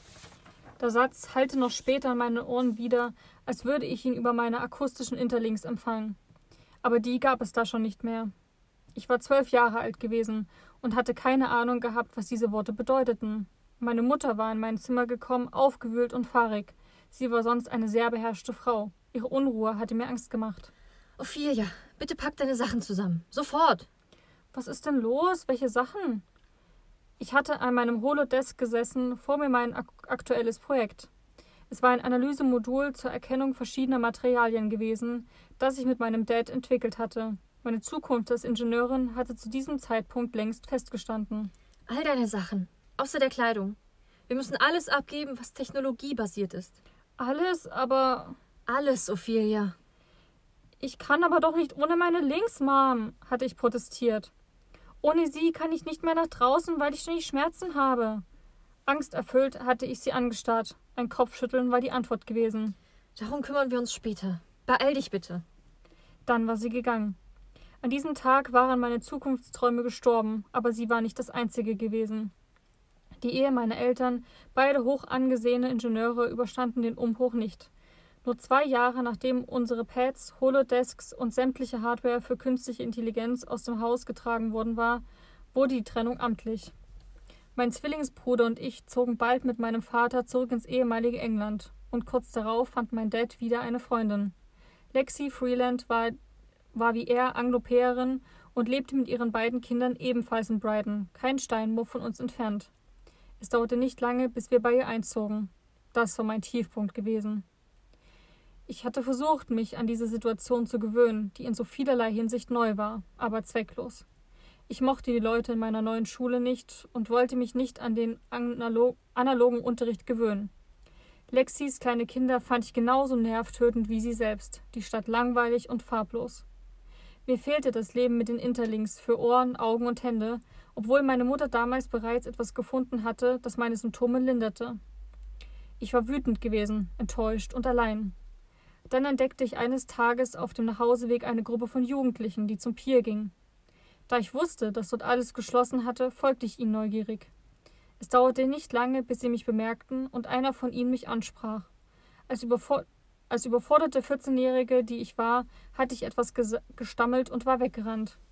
Das war mein erster Kontakt mit der Gruppe gewesen, die sich Reverse nannte. Aber dabei war es nicht geblieben. Beim nächsten Mal lief ich nicht weg, als man mich ansprach. Eine Woche später nahm ich an meinem ersten offiziellen Treffen teil. Einzelne Aufruhr gab es öfter, aber Reverse war der einzig ernstzunehmende Widerstand im Land. Wir waren auf die Städte verteilt, untereinander vernetzt und gut organisiert. Während andere Gruppen sinnlos demonstrierten oder wie die sogenannten Radicals Anschläge verübten, gingen wir gezielt vor und besorgten uns Informationen, mit denen wir dem König schaden und uns selbst helfen konnten. Reverse ließ sich nicht zu unüberlegten Aktionen hinreißen. Wir agierten im Verborgenen und warteten auf den richtigen Moment. Aber eines war klar. Wenn es an der Zeit war, würde der König nicht wissen, was ihn getroffen hatte. Und dann würde die Abkehr Geschichte sein. Die Quarter Supply Station war gut besucht, als ich dort ankam. Überall in der Stadt gab es diese Gebäude, eines für jedes Viertel. Man erhielt dort vorbestellte Lebensmittel und Kleidung aus dem königlichen Sortiment. Denn was man nicht selbst stricken wollte, wie die Idols oder Lexi es taten, musste man auf die sogenannten Lilienkleidung zurückgreifen. Der König hatte jede Form von industrieller Produktion, die über den Eigenbedarf und kleineren Tauschhandel hinausging, unterbunden. Es war völlig egal, ob es dabei um Klamotten, Geschirr oder Möbel ging. Seine Paranoia und sein Ego duldeten nichts, was auch nur entfernt mit Technologie zu tun hatte und nicht seiner Kontrolle unterlag. Aber natürlich war das nur zu unserem Besten. Bla bla bla. Holte man etwas in der Supply Station ab, gab es oft den neuesten Klatsch dazu. Seit man Nachrichten nur noch auf offiziellen Pads des Königs lesen konnte, wurden inoffizielle Neuigkeiten von Person zu Person weitergegeben. In erster Linie war es Zeitvertreib, weil es sonst nicht viel zu tun gab. Ich sah, ich sah mich um. Unter diesen Menschen waren Wissenschaftler, Ingenieure und andere kluge Köpfe, die früher die Welt verändert hatten. Für sie war der Gang zur Supply Station nun das traurigste Highlight des Tages. Hey Vieh, alles klar? Lyora Pike, eine Freundin von mir, drängte sich durch die Menschen und kam mit einem schwer beladenen Korb auf mich zu. Sie lebte bei ihren Großeltern, die außerhalb wohnten und auf die öffentliche Versorgung angewiesen waren. Hi, das ist ja ein Zufall? Ist es nicht. Wir taten nur so, damit die Übergabe der gestohlenen Daten unauffällig ablief. Haben Sie eure Station immer noch nicht wieder aufgebaut? Die Radicals hatten die Vergabestellen am Stadtrand vor zwei Wochen niedergebrannt. Nein, es fehlt Material. Solange werden wir auf die anderen Stellen verteilt. Lyra hob die schmalen Schultern. Wir hätten nicht unterschiedlicher aussehen können. Ich hatte haselnussbraune Haare und bekam in der Sonne schnell Farbe. Mit 1,75 war ich recht groß, dazu schmal und durch das regelmäßige Training athletisch. Lyora dagegen war kleiner und dunkelhaarig, hatte graue Augen und eine zerbrechliche Statue. Letztere täuschte allerdings. Meine Freundin war genauso lange beim Widerstand wie ich. Kommst du nachher auch zur Probe? fragte sie. Glaubst du, das lasse ich mir entgehen? Ich grinste und deutete auf meine Tasche. Ich habe übrigens seine Bücher mitgebracht, die alten Sagen über Odysseus. Sie sind ziemlich schwer. Ich hoffe, du kannst sie tragen. Ach, das ist kein Problem. Ich fahre eh mit der Trans-Unit. Lyra streckte die Hand nach der Tasche aus und schob sich den Riemen über die Schulter. Wir sehen uns später im Theater. Danke für die Bücher. Sie hob die Hand und verschwand in Richtung des nächsten Terminals. Ich fühlte mich leichter, als ich zum Eingang der Station ging, um meine Bestellung abzuholen. Die Übergabe war geglückt und nun lag es an Lyoras Verantwortung, den Operator mit den Daten zu Julius zu bringen. Ich hatte es geschafft. Reverse hatte es geschafft. Das tiefe Glücksgefühl, das ich früher nach einem geglückten Aktion gehabt hatte, blieb jedoch aus. Es war an dem Tag verschwunden, als sie Nox festgenommen hatten, und wie er war es nie zu mir zurückgekehrt. Ich brauchte nur wenige Minuten von der Supply Station bis nach Hause. Seit vier Jahren war das ein zweistöckiger Backsteinbau, der zu einem ehemaligen Werksgelände gehörte. Über dem Haupttor war noch schwach der Schriftzug British Engineering zu erkennen. Welch Ironie. Unser Haus lag am Rande des Geländes, auf dem noch weitere Familien und ein paar Alleinstehende wohnten. Als ich über den Hof ging, war es ruhig. Keine Stuhlkreise, kein Holzbildhauern, kein Selbsterfahrungskurs. Nur ein paar Kinder spielten neben der Rinderkoppel und winkten mir zu. Ich erwiderte die Geste müde und lächelte. Hier durfte ich niemals unhöflich sein oder mich unangemessen verhalten. Im Engineerium war ich ein Wolf unter Schafen. Niemand durfte meine Zähne sehen. Ich bin zu Hause, rief ich, als, die Tür, als ich die Tür aufstieß und die Tasche mit den Lebensmitteln aus der Supply Station abstellte. Gemächlich schnürte ich meine Stiefel auf, dann dehnte ich Rücken und Arme. Meine Schultern waren verspannt und die Stelle an meiner Hüfte pochte. Das würde ein enormer blauer Fleck werden. Endlich! rief meine Stiefmutter Lexi, die barfuß in der Küche herumwuselte. Mit ihrem lässig hochgebundenen blonden Haar der roten Haremshose und dem übergroßen, taubenblauen Pullover erinnerte sie mich einmal mehr an eine durchgedrehte Kunststudentin. Hast du meinen Reis bekommen? Ich nahm die Tasche und trug sie zum Esstisch. Es ist alles hier, auch das ekelhafte Curryzeug, das du wolltest. Du bist ein Schatzvieh. Lexi strahlte und steckte sich den Kochlöffel hinter das Ohr. Auch wenn ich das ekelhaft überhört habe. Curry ist gesund, wirkt entzündungshemmend und beugt Krankheiten vor. Sie hob mahnend den Finger, dann musterte sie mich. Hm, hübsche Farben. Das solltest du, du solltest öfter etwas Buntes tragen. Ich sah an mir herunter. Oh, verdammt. Ich hatte vergessen, die Jacke des Grauens auf dem Heimweg zu entsorgen.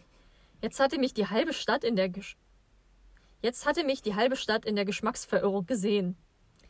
Ach das, sagte ich und zog den Albtraum schnell aus. Das gehört Liora. Mir war kalt und ich hatte nichts dabei. Ich warf die Jacke in die Ecke zu den Stiefeln.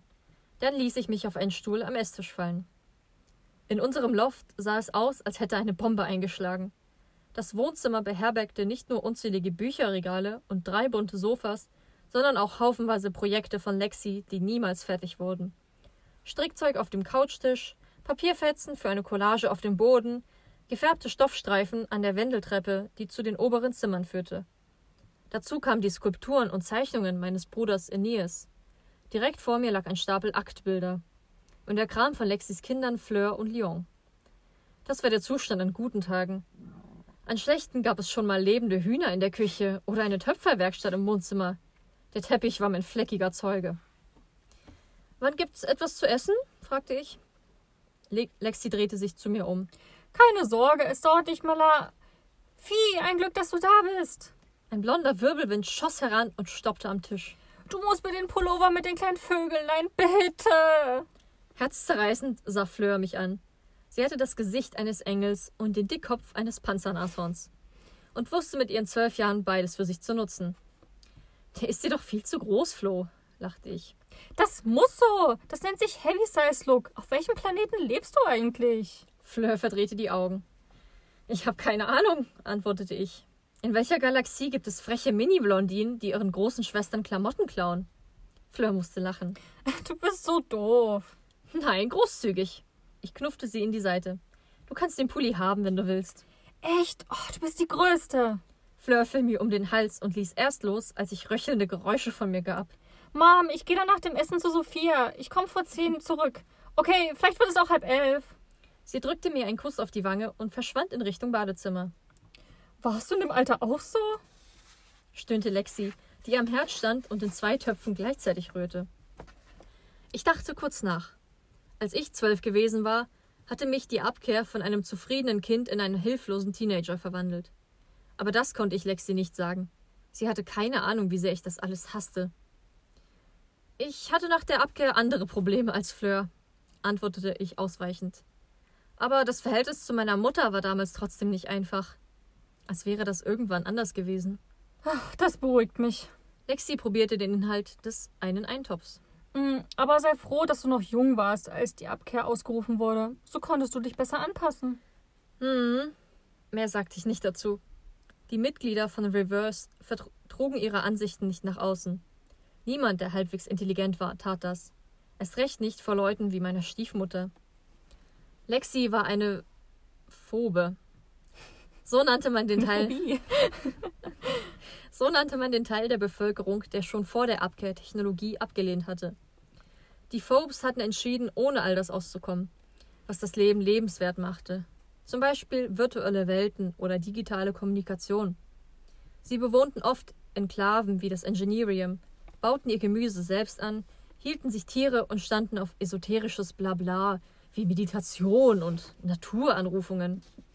Dazu kamen jede Menge absurde Ansichten. Die Phobes glaubten, das Schlachten von Tieren wäre besser als die synthetisch gezüchtete Variante. Sie zogen das Waschen mit der Hand dem mit einer Clean Unit vor und strickten und webten ihre Kleidung selbst. Wenn man mich fragte, war das fast noch dämlicher als die Ansichten der Radicals.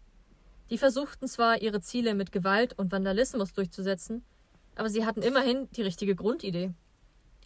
Sobald das Thema jedoch aufkam, schwieg ich. Wenn auf Technologie geschimpft wurde, schwieg ich. Wenn die Errungenschaften der letzten hundert Jahre für Werke des Teufels gehalten wurden, schwieg ich. Obwohl alles in mir widersprechen wollte, hielt ich den Mund. Das war meine Verpflichtung als Mitglied von Reverse. Wenn man seine Gedanken offen äußern wollte, musste man zu den Radicals gehen. Wenn man etwas bewegen wollte, kam man zu uns. Lexi holte mich aus meinen Gedanken. Hm, würdest du deinem Vater Bescheid geben, dass wir in zehn Minuten essen? Sie legte den Löffel beiseite und nahm einen der Töpfe vom Herd. Andrew ist im Gewächshaus. Er kümmert sich um die Tomaten. Sie wollen nicht wachsen. Es könnte daran liegen, dass er Ingenieur ist und kein verdammter Gärtner. Natürlich. Ich lächelte und stand auf. Schweigen und Lächeln, das war mein tägliches Brot bei Lexi. Dabei mochte ich sie eigentlich gern. Sie war ein netter Mensch und eine bessere Mutter als meine eigene. Nur ihre Ansichten bescherten mir regelmäßig Brechreiz. Ich ging kurz in mein Zimmer, um mich umzuziehen und etwas gegen meine Kopfschmerzen zu nehmen. Dann lief ich zurück nach unten. Kühle Luft schlug mir entgegen, als ich die Tür zum Garten öffnete und in Lexis Gummistiefel schlüpfte. Unser Garten bestand aus einem Stück wildem Rasen, ein paar Beeten und einer Terrasse. Am Rand stand ein, kleiner, ein kleines Gewächshaus mit sechseckigem Grundriss und fleckigen Scheiben. Als ich näher kam, entdeckte ich meinen Vater an einem Tisch. Er zupfte behutsam die verwelkten Blätter einer Tomatenpflanze ab und setzte sie in einen größeren Topf. Als er sich zur Seite drehte, sah ich den verlorenen Ausdruck auf seinem Gesicht. Unwillkürlich spürte ich ein Kloß im Hals. Mein Vater, Andrew Scale, war einer der brillantesten Menschen unserer Zeit. Oder eher jener Zeit, die mit der Abkehr beendet worden war. Er hatte für Metsaw gearbeitet, den Medizintechniker-Konzern der Welt, einen der Big Ten. Für ihn hatte er intelligente Systeme entwickelt, die mittels Nanotechnologie Krankheiten aufspürten und heilten, lange bevor sie ausbrachen. Seine Arbeit hatte Tausenden das Leben gerettet. Er war aber nicht nur ein Visionär gewesen, sondern vor allem der beste Lehrer der Welt. Ich hatte von ihm gelernt, wie man eine Circuit Printing Unit bediente und Layer erstellte. Gedruckte Folien bestückt mit Schaltungen, Steuerungen und Informationen, das Herzstück jeder Technologie. Er hatte mir beigebracht, wie ich etwas erschaffen konnte, wenn ich Wissen und Wollen mit Logik kombinierte. Simple Mathematik hatte er das genannt. Aber dann war die Abkehr gekommen hatte ihm sein Lebenswerk genommen und seine Leidenschaft zu etwas Verbotenem erklärt. Die Tore von Metzoll waren von einem Tag auf den anderen geschlossen worden. Er hätte danach bestimmt eine Stelle in der Entwicklungsabteilung des Königs bekommen können, denn medizinische Versorgung gab es immer noch, wenn auch nach einem anderen Niveau. Aber mein Vater hatte gesagt, seine Freiheit wäre ihm wichtiger. Jetzt arbeitete er 20 Stunden wöchentlich im Elektrizitätswerk, starrte auf einen altertümlichen Monitor und informierte einen Supervisor drei Städte weiter, wenn etwas nicht stimmte. Dazu versuchte er sich an allen Beschäftigungen, die Lexi ihm ans Herz legte. Wenn ich ihn so ansah, bezweifelte ich, dass er sich jetzt frei fühlte. Wahrscheinlich war er nie weiter davon entfernt gewesen, so wie wir alle. Vorsichtig klopfte ich an den Rahmen der offenen Tür. Es roch nach Erde und Dünger, Rindermist vermutlich. Der Geruch trieb mir Tränen in die Augen. Hey Dad, Lexi lässt mich ausrichten, dass es bald Essen gibt. Mein Vater drehte sich um und sein Gesicht hellte sich auf. Ich wusste nicht, ob er sich wirklich freute oder einfach eine Maske aufsetzte. Hi Schatz, ich komme sofort. Er deutete auf die Pflanzen. Diejenigen, die er gerade festgebunden hatte, ließ traurig den Kopf hängen. Sie wollen nicht so, wie ich will. Ich fürchte, ich taug nicht zum Gärtner. Er zog die Schultern hoch. Wir wissen beide, dass es so ist. Ich lächelte leicht und deutete auf seine dreckige Stirn. Du hast da was. Oh, wirklich? Mein Vater wischte sich, durch das, wischte sich das Gesicht ab und schmierte die Erde damit in seine dunklen Haare. Es ist wohl die Rache der Natur. Warum sagst du Lexi nicht, dass dir das Gärtnern keinen Spaß macht? Ach nein. Er hob erneut die Schultern. Mit seinem hochgewachsenen, schlachsigen Gestalt sah er aus wie ein großer Junge. Sie freut sich, wenn ich es versuche. Bist du mal auf die Idee gekommen, etwas zu tun, das dir Freude macht? Mein Ton geriet schärfer als beabsichtigt. Der Blick meines Vaters wurde wachsam. Und das wäre? Das weißt du genau, sagte ich. Er seufzte. Es sind jetzt sechs Jahre, Vieh. Denkst du nicht, es wird Zeit, die Situation zu akzeptieren? So wie du? Ich schnaubte. Soll ich vielleicht auch Tomaten pflanzen oder hässliche Kerzenleuchter töpfern? Glaubst du, davon geht es mir besser? Mein Vater sah erst die Pflanze und dann traurig mich an. Ist dieses Leben denn wirklich so furchtbar für dich? Wir haben doch alles. Genug zu essen, ein Dach über dem Kopf, ausreichend Zeit für Beschäftigung. Glaubst du, der König würde für all das sorgen, wenn wir ihm egal wären? Der König hatte seine Macht im Sinn. Äh, der König hat seine Macht im Sinn, sonst nichts, sagte ich. Wieso verteidigst du diesen Despoten immer? Du warst selbst Teil dieser Welt, die er zerstört hat. Ich hasste es, wenn mein Vater so tat, als ginge ihn das alles nichts an, als wäre er nie mit Leib und Seele Ingenieur gewesen. Weil ich davon überzeugt bin, dass er seine Gründe hat. Gründe, die über das hinausgehen, was man uns sagt. Mein Vater nickte. Wahrscheinlich redete er sich das jeden Tag selbst ein. Oder Lexi tat es für ihn. Wenn er wirklich so tolle Gründe hätte, könnte er sie uns auch mitteilen, sagte ich. Warum sollte er uns etwas verschweigen, das dabei helfen könnte, seine bescheuerten Entscheidungen zu verstehen? Das weiß ich nicht. Mein Vater schüttelte den Kopf. Aber ich weiß, dass deine Wut niemandem hilft, Ophelia. Am allerwenigsten dir selbst. Er musterte mich mit diesem mitleidigen Blick, den ich so hasste. Es gab keinen Grund, warum ich ihm hätte leid tun müssen. Er war derjenige, der aufgegeben hatte. Er war derjenige, der sich von Lexi hatte weichkochen lassen und jetzt den Lügen des Königs glaubte. Ich hätte noch so viel sagen können.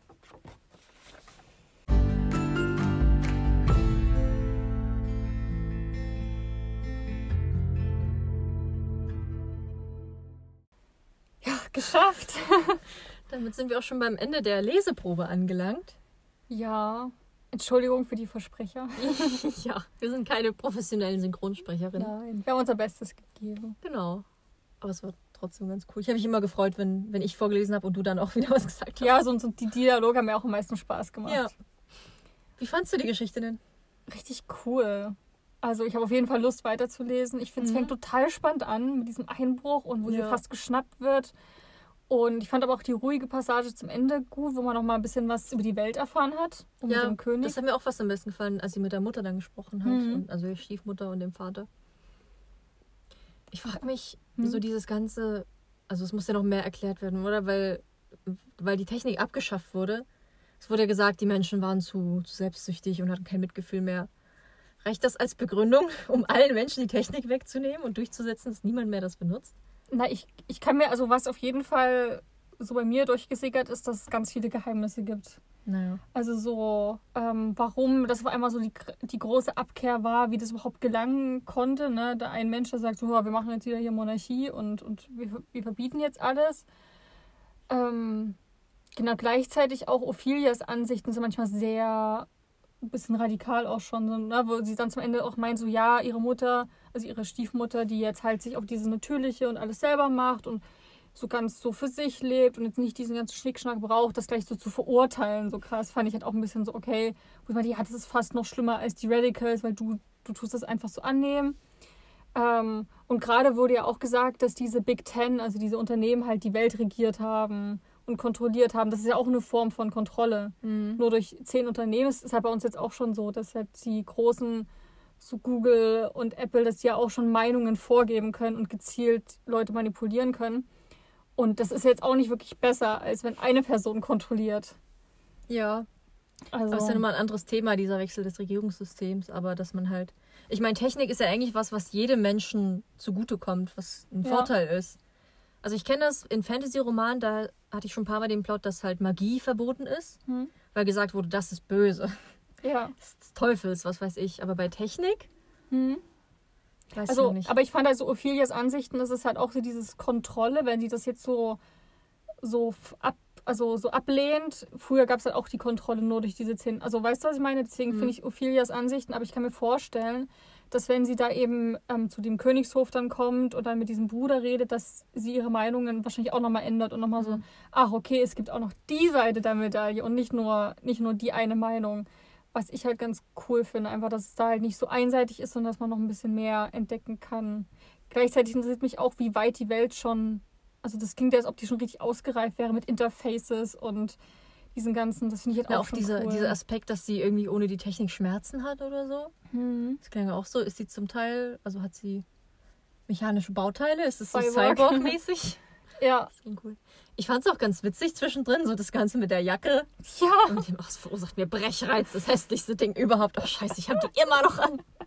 Ja, das fand ich auch war ganz cool. witzig. Ja. Also generell finde ich, ist sie einfach, auch das mit dieser Spinne fand ich auch total witzig. Ja. Dieses, dieses Viech, wo es noch ein Sattel gefehlt, um das Ding zu reiten. Ja. Das war voll gut. Also ich finde sie generell sehr humorvoll und sehr Mhm. so voran, was ich ganz, was ich echt cool finde. Ja, Auch das mit diesem Frank, so ja, es gibt immer einen Frank. stimmt. Also das fand ich ganz witzig, dass es halt nicht so, dass es ein bisschen abwechslungsreicher ist. Ja. Also bin ich echt mal gespannt. Wie gesagt, ich glaube, da kommt noch ganz viel. Und ich glaube, auch über die Welt kann man noch ganz viel erfahren und eben, was dahinter gesteckt hat. Mhm. Und ich glaube, sie wird auch nochmal wahrscheinlich ihre Meinungen so ein bisschen ändern. ja. Gerade jetzt war ja auch noch nichts angedeutet mit dem, mit dem Königshaus und dem, den sie kennenlernt. Genau. Das ist ja Kommt schon dann auch nochmal ein ganz großes, wichtiges Ding. Und was mir noch eingefallen ist, diesen, also es wird ja auch gesagt, dass ähm, die Leute, was ich halt cool finde, dass es also eine Grundversorgung gibt. Mhm. Das würde ich mir ja bei uns auch manchmal wünschen. Also dass quasi, Naja, aber haben wir ja mit Wohnungen und Wasser und so. ja, aber kriegst du ja nur, wenn du Leistung erbringst. Ja, aber als Hartz IV bekommst du ja auch. Du musst dich aber immer regelmäßig bewerben. Na klar. Aber es gibt ja jetzt bei uns kein Grundeinkommen oder sowas.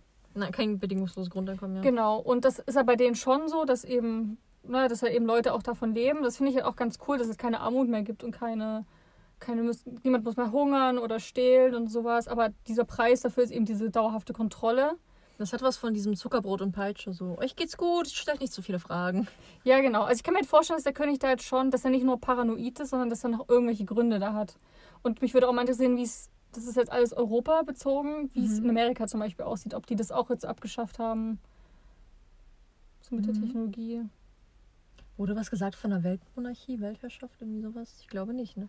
Aber Der regiert ja anscheinend auf jeden Fall Frankreich und, und England. Das schätze ich mal, wahrscheinlich Europa wird er wahrscheinlich kontrollieren. Anglo-Europäer. Ja, ich bin auf jeden Fall mega gespannt. Es klingt total interessant und ich finde, sie ist auch eine coole Ja, Charakterin. das ist halt schon mal ein super Start, wenn irgendwie die Hauptperson sympathisch und cool ist. ja. Kann ich mir gut vorstellen. Also lesen wir es weiter? Ja. ja. Wollten wir ja sowieso schon. Ich glaube, das hat es jetzt eher nochmal bestätigt. Nee, wir waren interessiert, aber ich fand auch, also mich hat die Leseprobe total überzeugt. Ja, ich fand den Schreibstil auch einfach cool. Hm. Dieses, die Erzählweise, es gab sehr viele Aufzählungen, aber ich fand das eigentlich auch ganz gut gelöst mit dem, also dass die erzählt, der Moment, als sie das äh, zum ersten Mal gehört hat, als das eingeführt Ja. wurde und wie es in der Vergangenheit war. Ja, Also ich find's, bin auch, find's bin auch überzeugt. So. Ja, cool. Ja. Dann war es das eigentlich schon mit dem großen Thema heute und jetzt kommen wir noch zu den Neuerscheinungen. Mhm. Und wir hoffen, es hat euch auf jeden Fall jetzt schon mal die Leseprobe gefallen und dass ihr vielleicht auch Lust bekommen habt auf das Buch. Könnt uns ja gerne auf Instagram schreiben, at Buchcastmafia, Ja. ob ihr es auch lesen möchtet oder ob ihr es schon gelesen habt und ob ihr es uns auch empfehlen könnt, ob es so spannend bleibt. Lasst Genau. uns gerne euren Gedanken teilhaben. Wir freuen uns immer über auch Empfehlungen. Ja.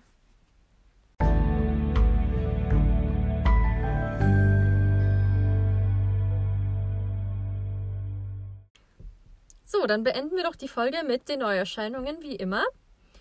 Diese Woche stelle ich ein Buch vor, was einfach sehr süß und sehr witzig klingt.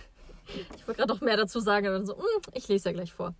Es heißt Roadtrip mit La Laser Girl und Beyoncé Okay. von Tibbe Weltkamp.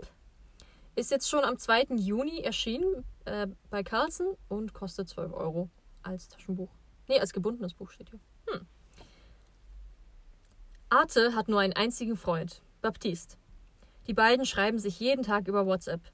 Getroffen haben sie sich noch nie, denn Arte lebt in den Niederlanden, Baptiste ohne Papiere in Belgien.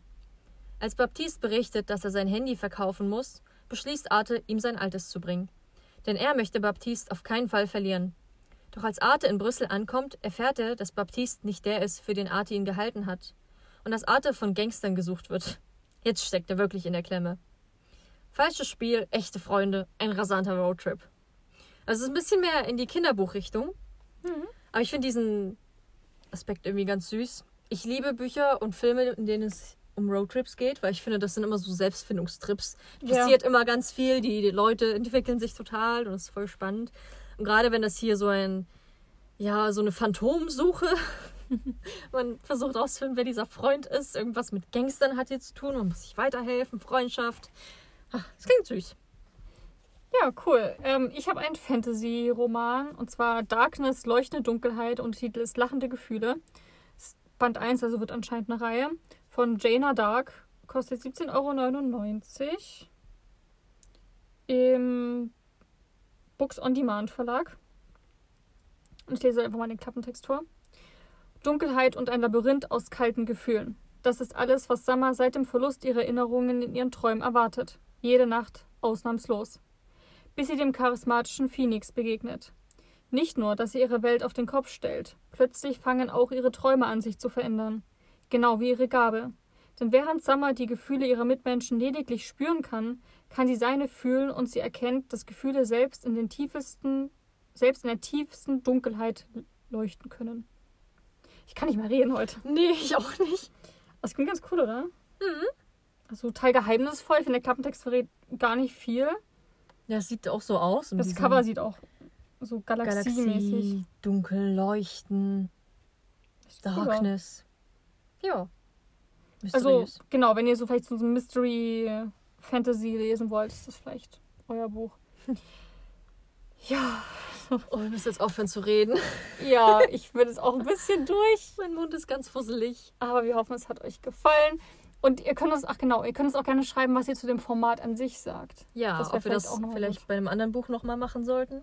Und vielleicht habt ihr Vorschläge bei Büchern, wo wir es mal machen sollen. Mhm. Wo ihr vielleicht eins von euren Lieblingsbüchern habt, wo ihr sagt, das müssen die beiden mal vorlesen und sagen, was sie davon halten. Eigentlich wäre es cool, wenn man auch mal irgendwie sowas voll Spannendes hätte. Oder was total Lustiges. Wo man So so ein. Thriller oder sowas. Mhm. Ja, also ihr könnt auf jeden Fall So ganz Bücher, die Emotionen hervorrufen. Genau, wir haben auf jeden Fall gibt es da genug Bücher, die uns interessieren, die wir noch lesen Ja. wollen. Also ich hätte nichts dagegen, es nochmal zu machen. Mhm. Okay. So, jetzt müssen wir aber Schluss machen. Ja, Die Zungen sind schon so richtig. wir legen uns jetzt Ciao. hin und reden mit niemandem mehr. Genau, ein Glück machen wir jetzt einen Spieleabend mit unseren Freunden. Naja, ein Hallo reicht ja wohl. Ja, es sind da genug Leute, Wir die müssen reden sowas können. spielen, wo man eh nicht redet. So Uno. Ohne Sprechen. Okay.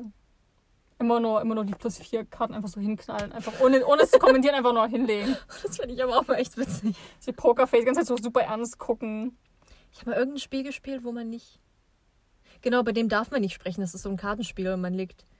Bei einigen Karten, wenn die ausgelegt werden, muss man dann aber irgendwas sagen. So wie dieses. Keine Ahnung. Bros before Hoes bei einer, bei einer Queen, wenn du die legst oder so ein Kram.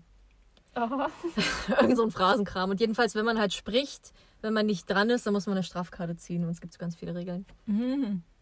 Ja, Okay. kurz Exkurs, das haben wir in Irland gespielt.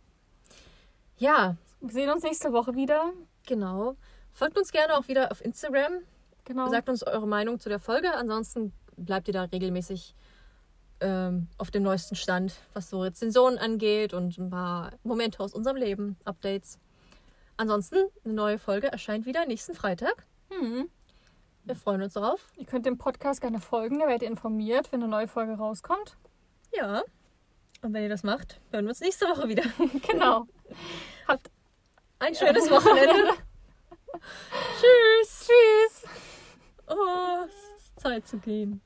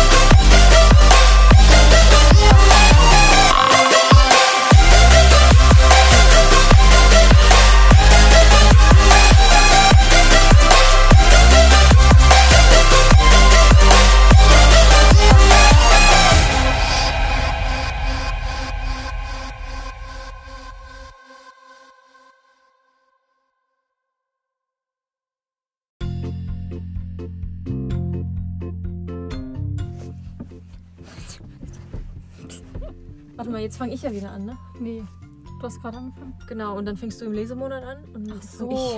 Oh Gott. Gut mitgedacht. Jetzt beginnt der Spaß. Gut, dass wir das aufgenommen haben. Oh, so ein schönes Text. Überraschung. Ich kann nicht mehr.